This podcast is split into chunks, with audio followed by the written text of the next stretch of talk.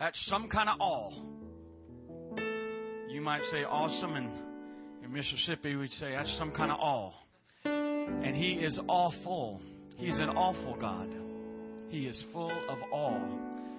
And the Bible says that the whole earth stands in awe of Him. Amen. He's an awesome God. He's an awful God. And because of that, today we stand in awe of Him. Thank you, Jesus. He's mighty and powerful, able to do exceedingly and abundantly above all we ask or think. Hallelujah. He's beyond our imagination. Amen. And, uh, you know, needless to say, we're glad to be here. And I can't find my notes. I know it. There they are. Ah, you better be glad I found I was going to just keep rambling for a while.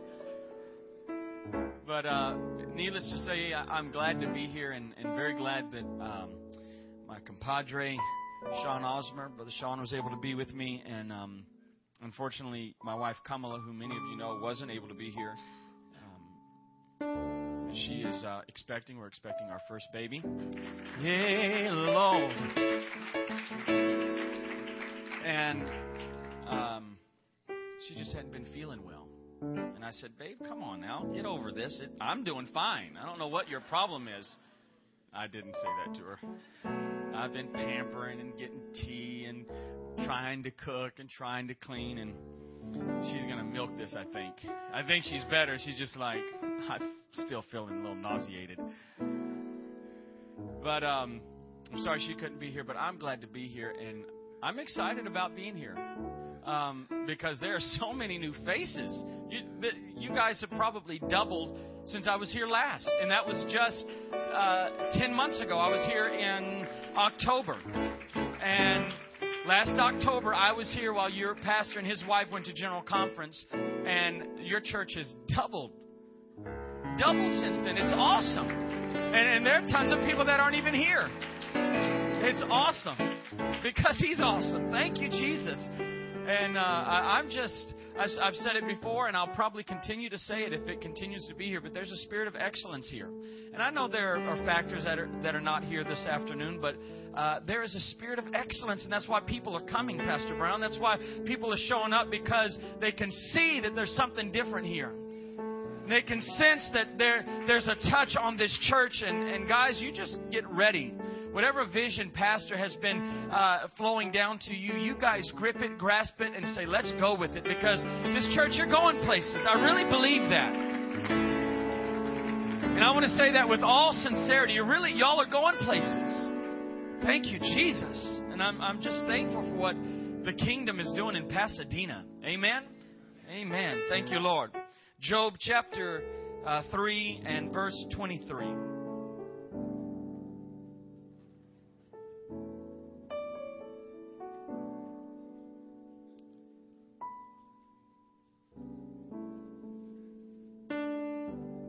Job chapter 3 and verse 23.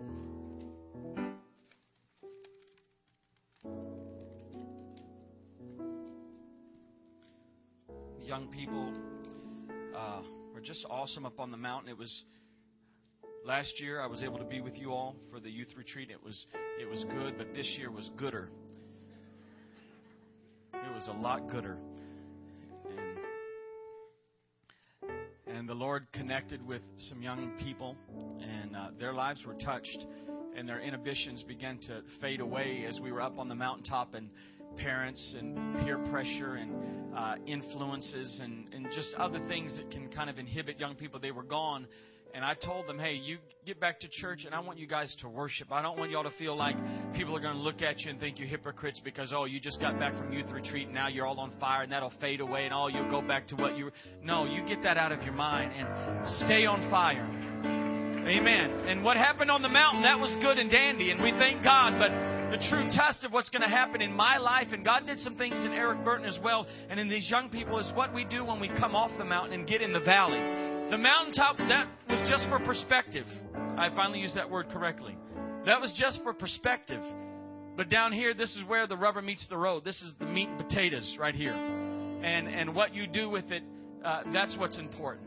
Amen. Job 3 and 23. Why is light given to a man whose way is hid? and who God has hedged in.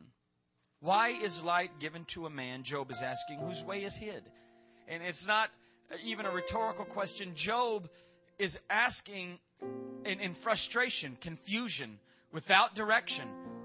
Why have you even given me light when I don't know the way before me? And why have you given me light when I'm hedged in?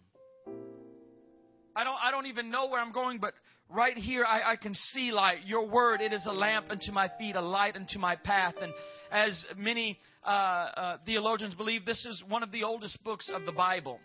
And if you really get into it, there is more conversation between a man and God than you will find in any other book of the Bible. It, it is, it's the closest that we probably see after creation of a man speaking to God in raw, uninhibited uh, uh, conversation.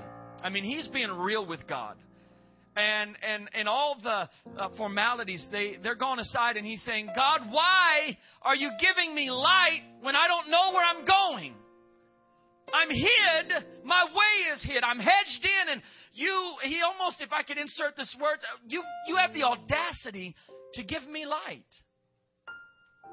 We talked about direction up on the mountain. I want to finish this off while we're here, this series of services, uh, with continuing about direction.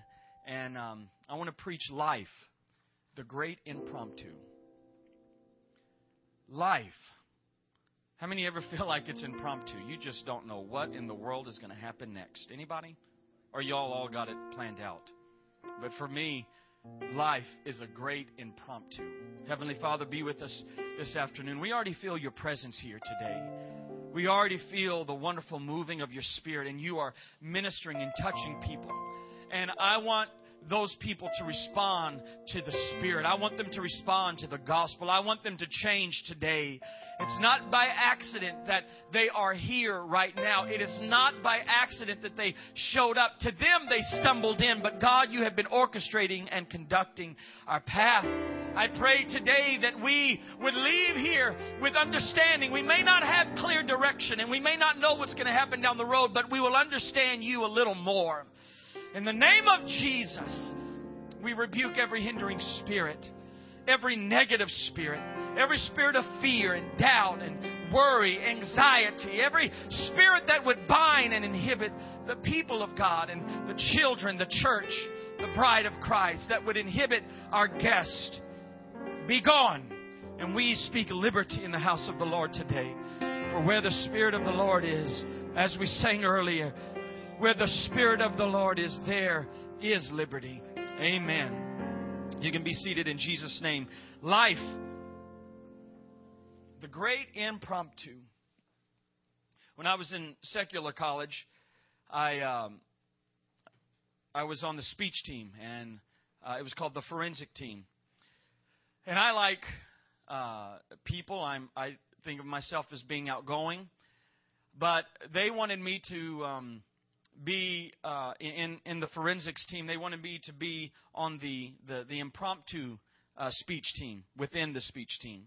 And what this consisted of in competitions, we compete against other uh, junior colleges, and we travel and uh, go to their campuses, and we'd have these competitions. Well, the uh, moderator would give you a, a note right before you were about to speak, when it was your turn to speak, they would write down a subject on a piece of paper, and then you had, uh, I believe it was eight minutes to study the piece of paper, and within that eight minutes, give uh, a five minute speech. And if you took more time speaking and less time studying the subject, so maybe you'd speak for six or seven minutes, you got more points.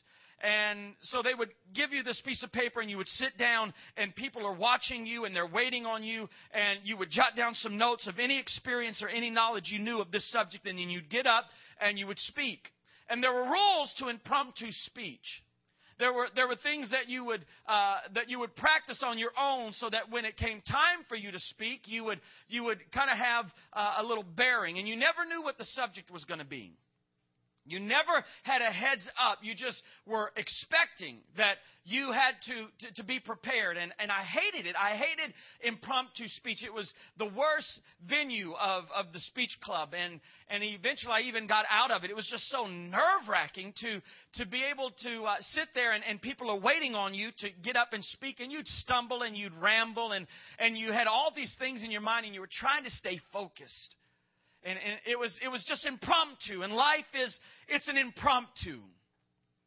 But I, I want to talk about what what makes this impromptu a little bit easier. What makes us able to live with this impromptu way of life? Yes lives in the land of no yes lives in the land of no and I came across this is a book, and if you want to get it, pick it up at Barnes and Noble or something. But I, I just stumbled across it one day because the the title was catchy, and I, I began to read it. And you can read it through your lunch hour. It's probably 80 pages or so, but there's uh, it's kind of written in a format like um, a Dr. Seuss book, but it's for adults. And and there are lots of pictures and uh, just small paragraphs, and so it's easy to read and but it's weighty. It's a powerful book, and it's the experiences this young man has going into life, and he's got a dream and he's got a plan. But before he enters into this dream and plan, he sees other people entering into it, and he sees them coming out and being spit out of life one by one, and he's learning lessons from them. And this land that he's going into is called the land of no. And everything that goes on in there is no, no, no. No, you can't do that. No, you, you're not experienced enough. No, we don't have the finances or the resources. No, we might fail. And all he is thinking, if I can get one yes, and he learns how to get people to say yes. You know why, why people say no? Because it wasn't their idea.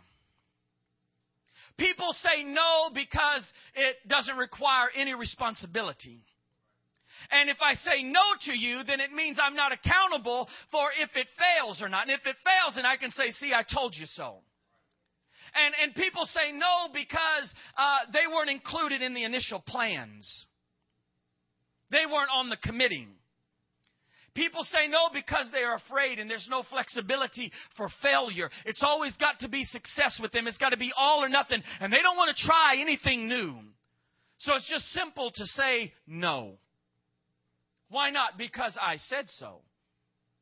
And how do you defend that when they're the authority? So people they say no because you know they're, they're afraid that that uh, it, it might not come about, and if they didn't say yes to it, then they can always take the blame off of them and say they, it was their idea. But there is a yes that lives in the land of no.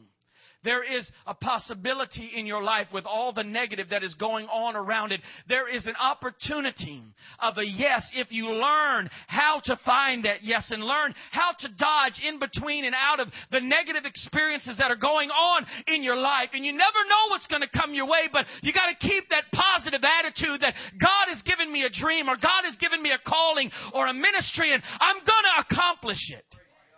I'm going to. But you got to learn to get people to say yes. And the tactic in sales, I've been in sales before. I hate sales. If you're a salesman, I mean, most uh, uh, millionaires and, and most affluent people, they, they are in sales. I don't like sales. And I, I feel like I got to really twist people's arms. I got to close the deal. You got to learn to close the deal. And when you're, you're coming to the close of the deal, they teach you that you got to get people in the mode of, of nodding their head and, and saying yes. I mean, aren't you glad to be in the house of the Lord today? See there? Yes. Uh, I mean, didn't we have a good time this weekend? Yes. And sometimes you can throw a little, uh, a little sneaky one in there. Aren't you glad church is only on Sunday? Yeah. And you catch them. But you get people saying yes, and, and, and you ask a series of simple, close ended questions that, of course, are uh, to their benefit. And wouldn't you like to, to be in this car? Wouldn't you rather trade that car that's got 90,000 miles, the warranty's almost up, and you're upside down? And we can put you in this car for just $100 more, and it's brand new. You want to know how I said that so well? That was what was used on me. And I said, Yes, yes, I would. And they get you to say yes because they, they learn to ask the right questions at the right time and they get you in the mode of saying yes. And once they get you in the mode of saying yes and nodding your head, they close the deal and before you know it, you've signed the papers and you what, what, what just happened? I learned in working with the emotionally disturbed children that there's a certain way to answer them. And, and uh, when they ask to to do something. I, I was in uh, doing substitute teaching in this school, and um, th- they were good kids, bright kids, but they just had problems with their emotions and, and problems with with uh, learning how to to uh, express themselves. And so they would ask, "Can can I play with this toy?" And it was just a simple request, but you you couldn't let them because they they would get so focused on it that when it was time to go to math or time to go to the gym, they would not give up this little toy. And it didn't matter how small it was. And if you said no, you can't, then they would blow their top and they would be screaming and tearing and scratching. I've had them spit on me and claw me, and you you try to confine them, and and they're just wild because you said no to them because you simply said no. And so I was taught that you tell them, yes, you can, but after we do this. And they don't care what came after the word yes, it's just that you said yes. And it's funny, but it is the truth because the word no, it, there is an automatic defense mechanism in us that when someone says no to us, we buck up and we think that person is against us. When someone says no, we think that they don't like our idea. When they say no, we think that they're jealous of us or they, they're wanting to do ill to us. And, and so we get aggravated with them. But when someone says yes, we, we think they're on our side. When someone says yes, we think to ourselves, they like my idea. So you say, yes, you can, but in just a little bit. And they're fine with that. They heard the word yes. Their defenses are down. They're not angry. They're not upset anymore. And when you tell someone yes, you, you feel like you're doing what they want to do, but that's not the case at all. You're not, you're not succumbing to their request, but you've actually won a friend, and now they will do whatever you want them to do because you simply said yes to them. Sounds a lot like I'm giving some motivational speech in psychology here. I'm getting to a point, I'm just wanting to take my time in building this. But there, there is a yes out there. There, there, are, there are possibilities and opportunities, but they're just hard to find sometimes. And, and life's a, a great impromptu that you don't know what's exactly coming next. And, and it gets a bit frustrating and aggravating in our life because we want to plan everything out. And we want our daytimers and we want our Franklin Coveys. And, and really, that is just a disguise that we really have everything in control. It's really just a, a, a, a, possibility of what might happen today. I, I like my things to do list. I like it. And of an evening, I like to write the things I'm going to do tomorrow. And when I lay down at night, literally, I feel like, ah, I've got tomorrow tied up. Really, I don't because I don't know what's going to happen tomorrow. And there are a lot of negatives going to come my way, and a lot of disappointments going to come my way, and a lot of no's that are going to come my way. And I will miss out on the beauty of life if I just am weighed down by all the negative and all the no's and all the you can'ts. And I don't know what's out there, and I don't know exactly what's going to be coming my way, but if I can learn to find the yes, if I can learn to find the opportunity and the possibilities, this impromptu that, that we're walking, this dance that we don't know the next step, it, it kind of works itself out. And when the Lord comes to us, it appears that He's just interrupted our plans. He's just interrupted our, our daytimer and he's inserted something and we had it all planned out and we've been working so hard for this and, and, and things are supposed to go this way, but they did not. We planned and planned for months, Brother Steele. You called me even last year, I knew I was coming back this year. And months prior to this, we, we knew what was going to be happening. And we planned it out and talked on the phone and emailed, and, and it was so nice working with Brother Steele. But the day we were leaving, we get halfway to the church only to find that we forgot the guitar. We go back to get the guitar. We're back here. The young people are waiting on us only to get another call. You forgot the tools. We go back. We get the tools. It wasn't his fault. It wasn't anyone's fault. It's, it's impromptu. You don't know what's going to happen. So there was one no, you're not going to the church yet. There was a second no. We could have just thrown up our heads. You know what? This is if this is any indication of what this youth retreat is going to be like, let's just shut it down. Young people go home. No, you can't do that. that that's but this is what life is, and you learn to dance and dodge with it and, and say, you know what, I, I can work with this. Whatever you throw at me, I can work with it. I can find a possibility. I can find a yes in it. And so the Lord comes along and interrupts our plans and He asks us to do something for Him. And the timing, it, it, seems it's not really good for you and me. The timing, we were right in the middle of something. In Mark chapter 1, verse 16, it says that Jesus was walking by and He saw Simon and Andrew and they were fishing and He said, Follow me. We don't even know that Jesus said, Hey guys, what are you doing? You got any uh, spare time on your hands? What do you want to do? He comes to them, Follow me. And they're interrupted and, and they don't say, Hey, can't you see we're making some money here? But the Bible says they dropped their nets and they said yes. And they went. They were interrupted. It was an impromptu. What are you going to do now? And some of us were so closed minded into what we want to do that when God comes and shakes us and says, I've got something else in store, we say, No, no, no, no. You see, I've been working on this a long, long time. And I've been wanting to do what I want to do. And this is my dream and my vision and my livelihood. And God says, This is a great impromptu. You got to work with me. We don't, we don't like God interrupting us. We don't like God messing us up. Can you say amen?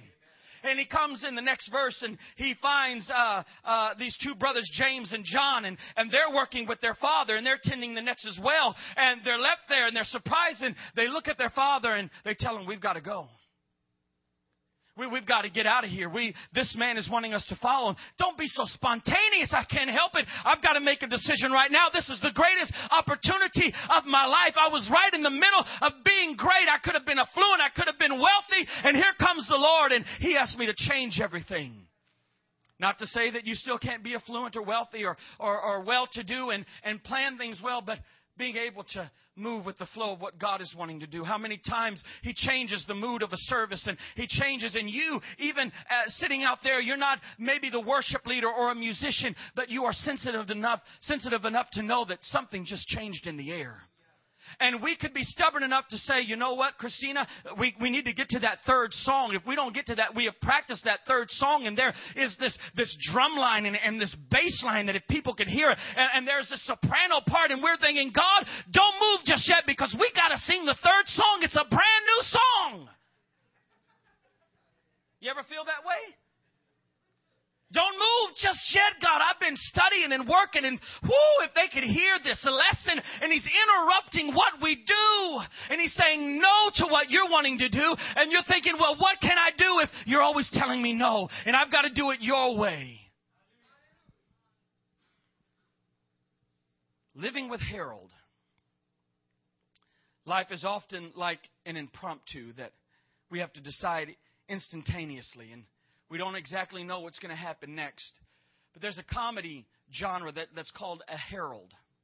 And, and Harold is, is hard to live with because Harold, you don't know what he's going to ask of you. You don't know what what uh, they're going to want you to do or he's going to want you to do. And a Harold is a group of actors that come up on stage, and you've probably seen this, and it's extremely funny. And and they'll ask from the audience, give us a, a location, give us a city, and someone will holler out Seattle, and they'll go, okay, Seattle. So they keep in their mind all the characteristics of this city and what goes on there. All right, and give us a career, and someone will say uh, the farmers market, and and they think, okay, people throw fish at the farmers market. Anybody been there in Seattle? And and so they got this in their mind, and then they say, give us a give us a name, and they'll give them Sally, and they take all this information, having never practiced this before, and they begin to act it out with one another. And these actors are intertwined in emotion, and and they're intertwined intertwined in purpose, and they're thinking we have got to work out what they have just thrown at us. It's impromptu. And you would think that these are skilled actors and that these are real outgoing men and women. But the fact of the matter is, they're just common people that have learned to go with the flow. They're common people that have learned to take what has been given to them and they've learned to dance with it. Many times, what is said and done in an impromptu or a, a Harold doesn't work out becomes it, it, it comes out hilarious nonetheless. It's uh, things about things we would never want to happen in our own life, like our grandmother rolling in a wheelchair chair towards the end of a cliff. We would never want that to happen, but people will travel miles and miles to go to a comedy where that's happening. And, and it's the worst case scenarios. Harolds and, and comedies are really tragedies sugar coated. And we go and we see them and we think we would never want that to happen to us, but yet we laugh at it. It's not a bad thing.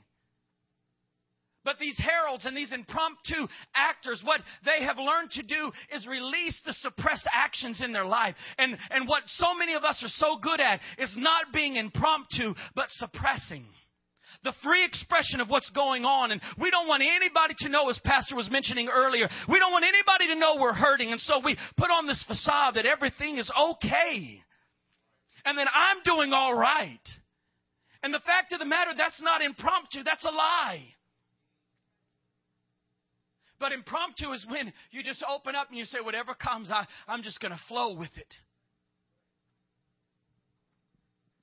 May I postulate that our walk with God is, is so much an impromptu. You and I don't know where we're going and what's going to happen from one moment to the next. We're just trying to go with the flow and say yes to the Lord. Why does the Harold work? Why, why is the Harold so hilarious? Why is living with Harold such a good idea? Why is it so fun? It's because there is one and only one rule that you need to obey. There, there is the first and the only rule that you need to remember in life. If you will remember this, you will go a long way. And the first and only rule you need to remember in the impromptu, and they teach this in the Harold, when you're practicing impromptu is that you have to agree. You have to agree. Amos 3 and 3 says, How can two walk together except they what? Agree. How can two have the same purpose except they agree?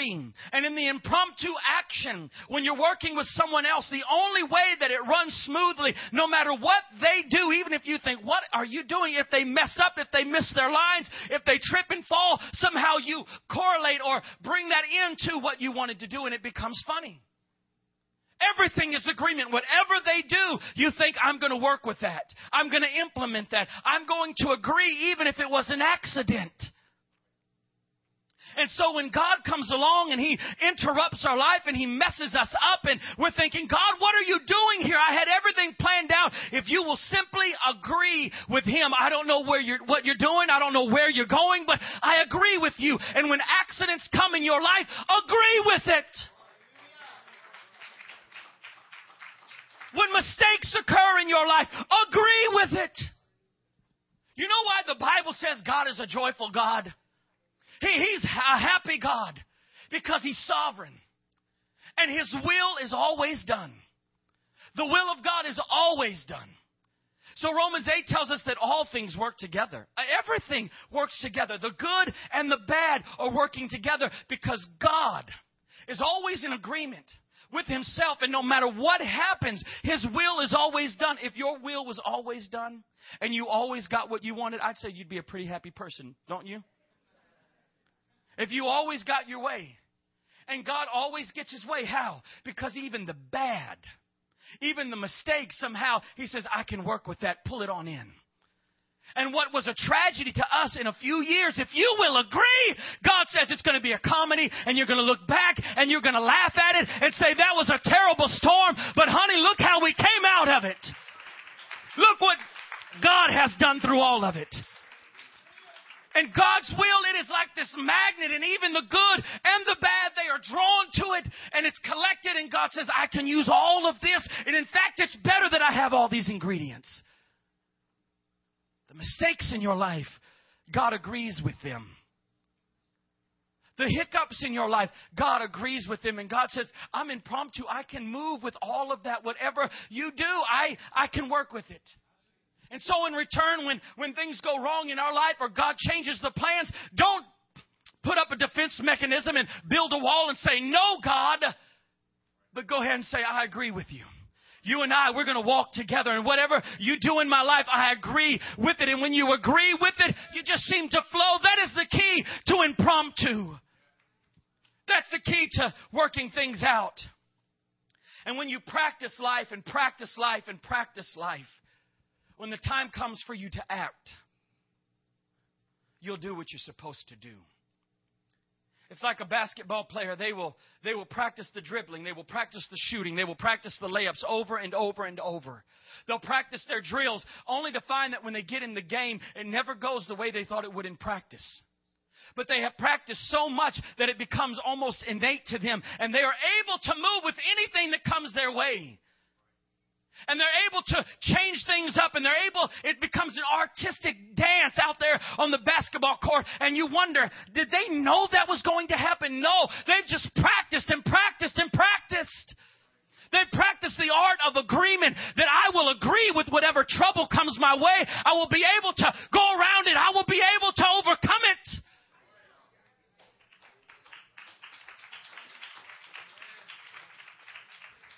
You got to be willing to practice life. You got to be willing to do the same thing over and over because there's some hiccups coming your way. But when they do come your way, you're going to say, hey, it doesn't matter. I, I've been practicing this. You know why David was such a good worshiper? He practiced. He practiced worship out on the grassy knoll. He practiced out on the hill all by himself. And you would think, oh, David was a natural. No, no, no, no, no. David practiced. So when it came time, he was impromptu. He was ready to play skillfully. He was ready to dance. And sometimes we never practice our worship. Sometimes we never practice our dance before God. Sometimes we never practice being in the presence of God. So when it comes time for church, we all sit there and stand there. We're scared because we've never practiced this before. But if you would find a closet, a secret place, a, a prayer room, an empty church when the hours are closing, come in here and you begin to practice. I love you, Jesus. I love you, Jesus. I worship you, Jesus. And you begin to play before the Lord and nobody's around. It's just you and God. I agree with you, Jesus, that when church starts and we're all gathered together, you'll say, this is what I was made for. I have been practicing for this one moment. No matter what song they sing, I'm ready to worship. No matter what the message is, I'm ready to worship. No matter what route the service goes or how God moves, I can agree with Him. I'm impromptu.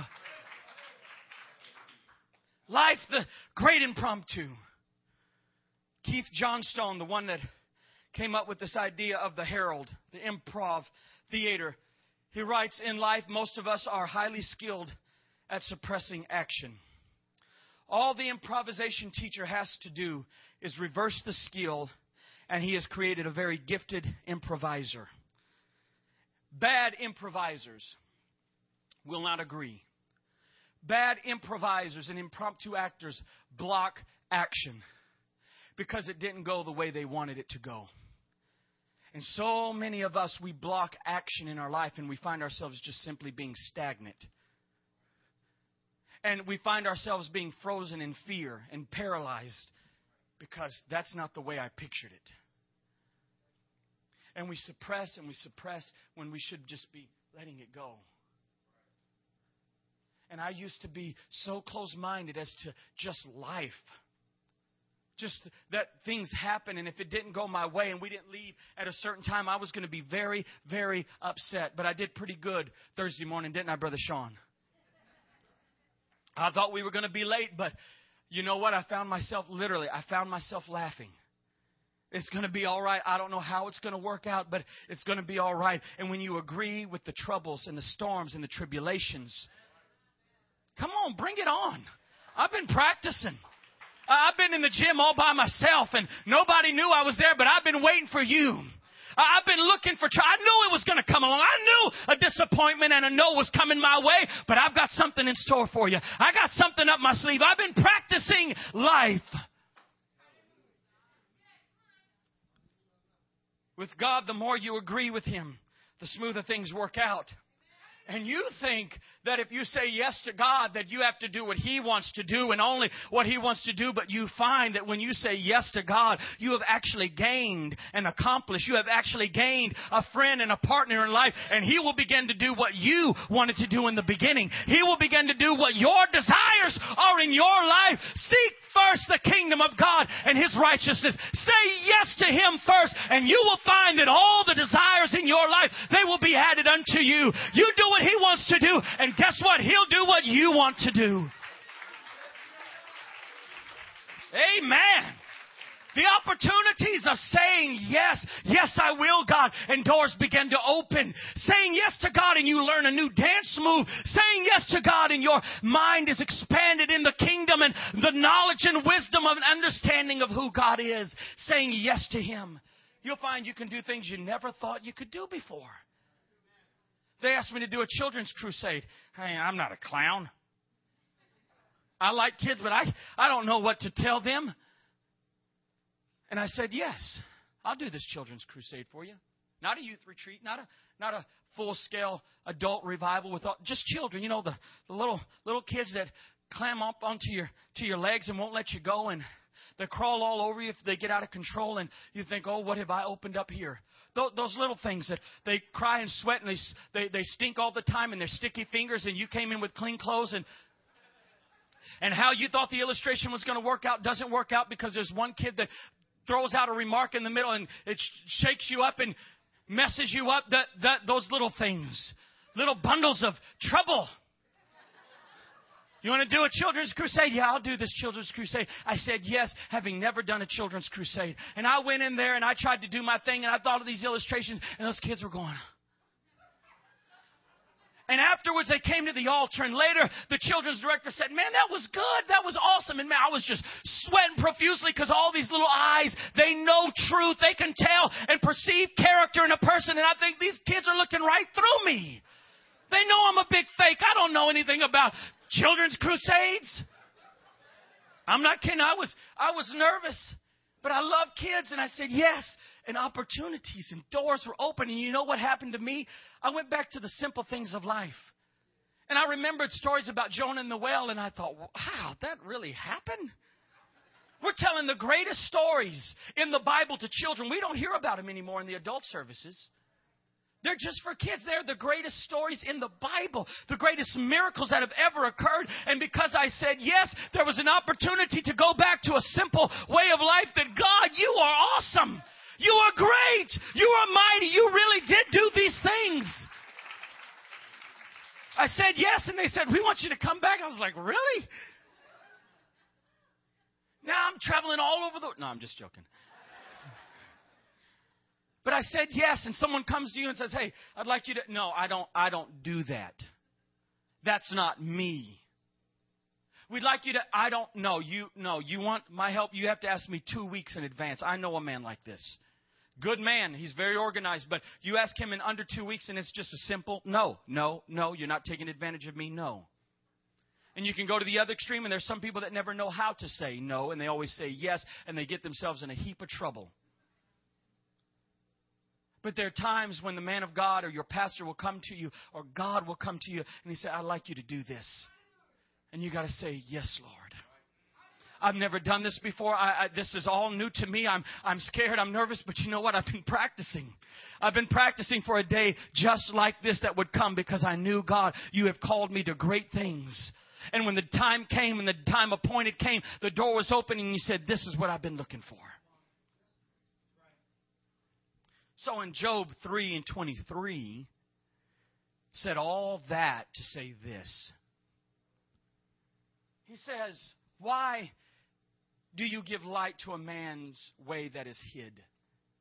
And, and why are you giving light to a man that is hedged in and, and doesn't know what tomorrow brings? And Job is this guy that's looking for directions. He did not know what the next day was going to bring. He was left looking for God but could not find him. He was left looking for himself and could not find himself. How did all this happen? And he has done everything he can to protect himself from calamity and he, he is proud of his testimony. I, I have been righteous and I have eschewed evil and I have done my sacrifices and I have raised my children in godly statutes and I give to the poor and I'm a faithful husband. And he goes through the line of all that he has done and he's saying, you see what I have done? I have built a security around myself so that nothing can go wrong, that God can never judge me. I have secured myself from the punishment of God. I have secured myself from the anger of God. And so he finds himself now in all of his security that I don't know where to go. I don't know what to do because he's in trouble.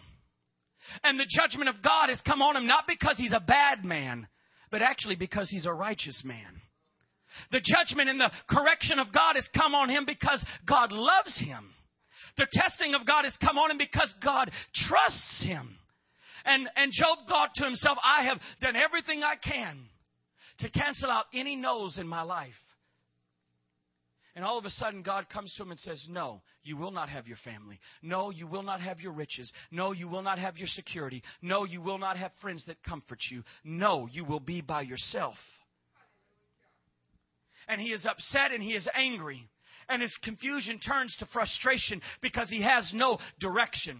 He is stripped of his navigation devices before he knew the coordinates that he was going to take. And in a few years, I'm going to retire and I'm going to leave this all to my seven children and it's going to be wonderful only to see that it collapsed under him.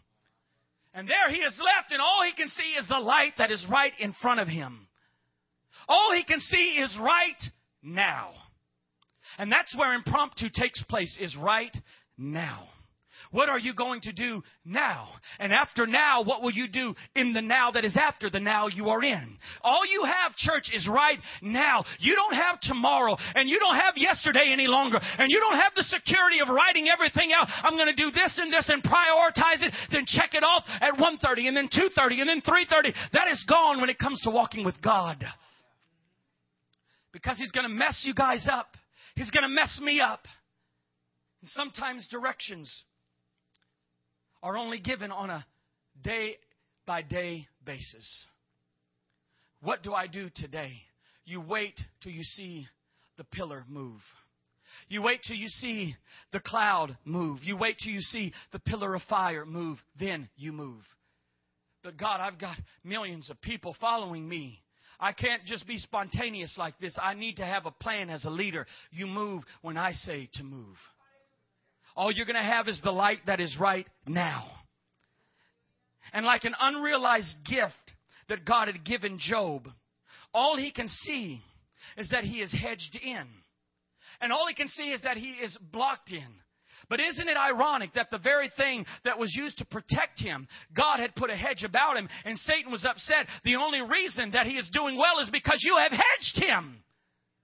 The very thing that was used to protect him, now Job is cursing. I'm hedged in. I don't have liberty and freedom to do what I want to do, and all I can see is what is right in front of me. And so he gets upset. I can see, but where am I going? I can see in front of me, but where do I go after this? I can see right now, but what about tomorrow? Help me out. And God says, No, you don't get tomorrow. You have the impromptu of life now, and that's it and he's overwhelmed at his inability to see the future, that he could not see the blessing of now. He could not see the uh, blessing of impromptu. All his plans out the window. And God continues to urge us to take advantage of the right now in our life. Sister Christine, if you'd come. The Bible says that we should redeem the time redeem right now. Why? Because the days there are evil. And, and you don't know what tomorrow is going to bring. Redeem right now. Redeem the time because, church, saints of God, guests that are here today, saint and sinner, all you have is right now. Why is light given to a man whose way is hid? So that he will recognize the opportunity of now. Why is light given to a man that has everything planned out, but he feels like he's closed in? We get so focused on the future, so far ahead of ourselves that we don't ever take care of today. And we're running around in circles, and each day we do nothing because we're planning for tomorrow. And God says, What are you doing? You're not accomplishing anything. It's all speculative. You're just hoping it is an illusion and a mirage. Tomorrow, you want it to be there, but what you are sure of is the light that is in front of you. What you are sure of is the lamp that is at your feet, guiding you and directing you today, right now.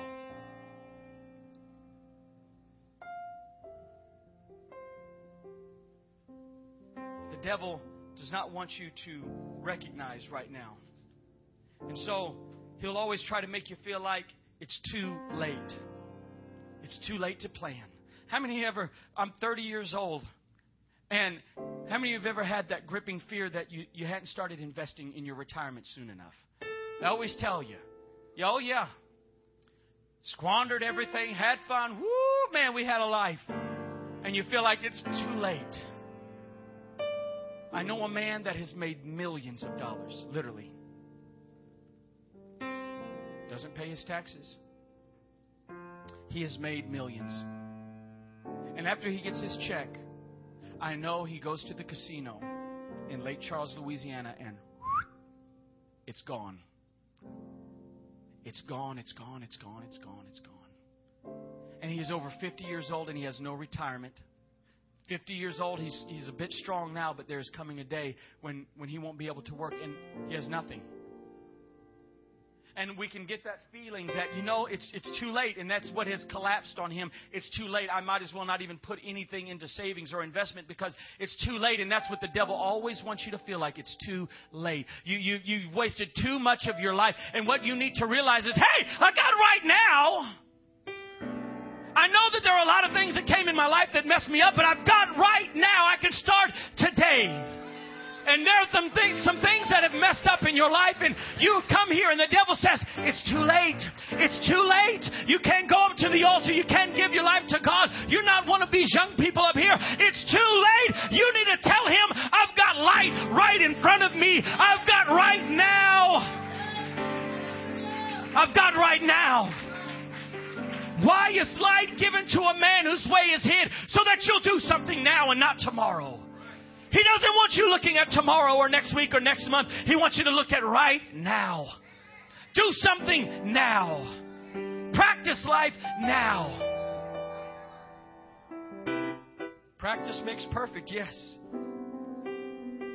Too late to have a career, too late to learn, too late to start anew, too late to have a ministry, too late, too late, too late. That's a lie.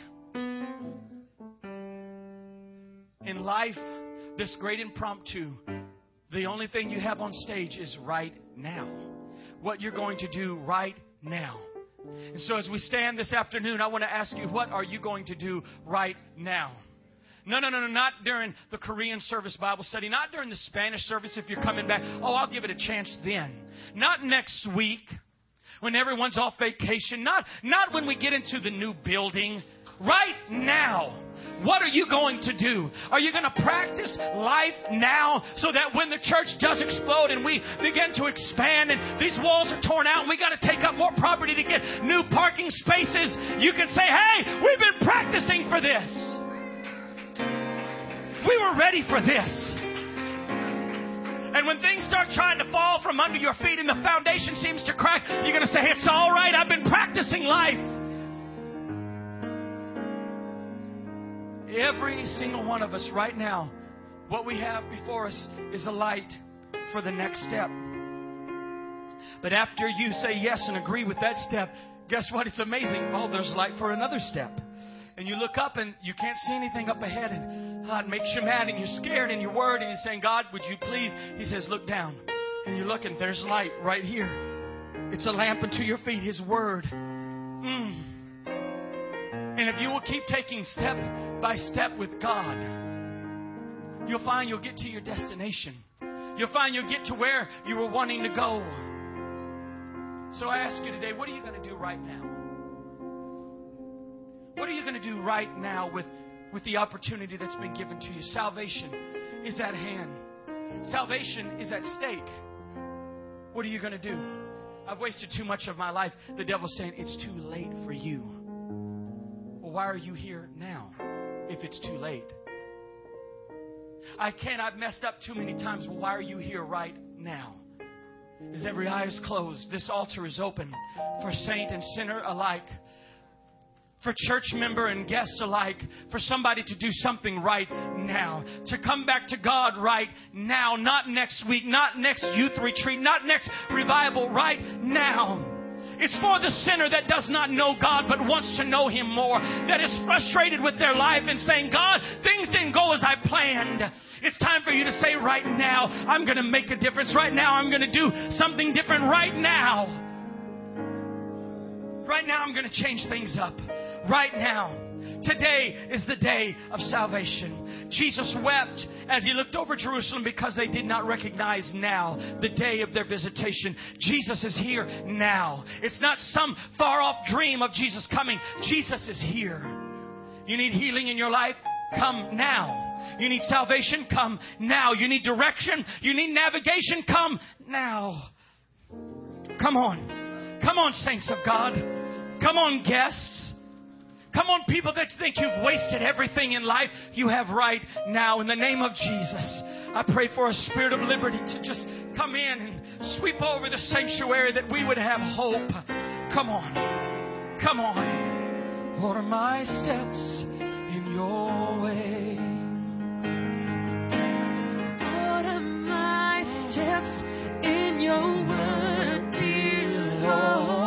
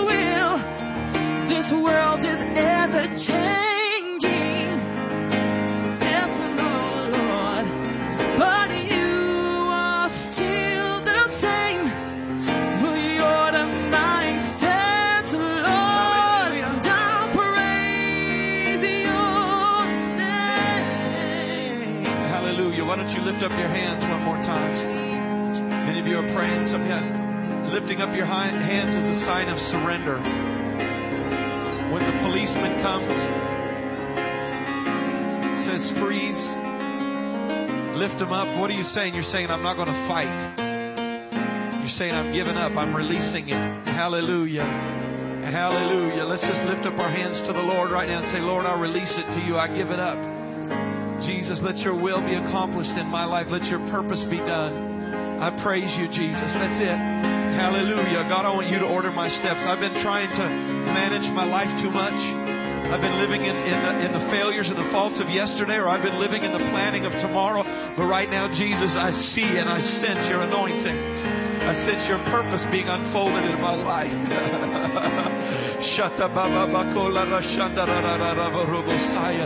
Jesus, order my steps, Lord. Hallelujah. Hallelujah. I'm giving myself to you, Jesus. Uh, I'm giving my future to you, Lord God. Uh, I'm giving you myself right now, Lord Jesus. Uh, hallelujah, hallelujah, hallelujah. That's it. Come on, lift up your hands and say, Lord, I give it to you in Jesus' name. Oh, order my steps, Lord.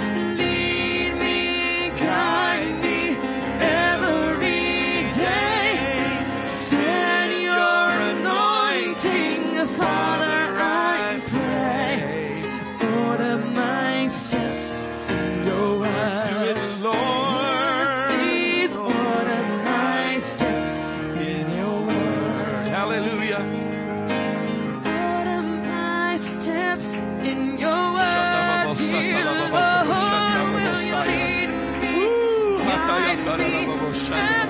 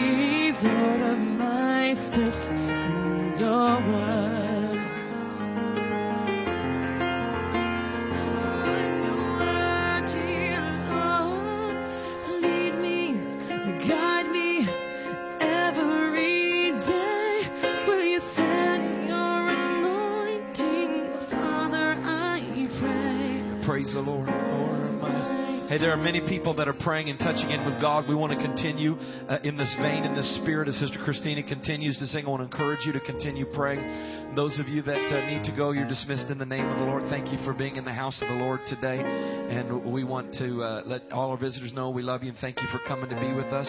Amen. Make sure you're aware of what's happening. But uh, if you need to go, um, you can. Uh, uh, you're free to go at this time. But let's let the spirit of prayer, people getting in connection and in touch with God, let's let this continue in the house. Amen. Praise the Lord. God bless you.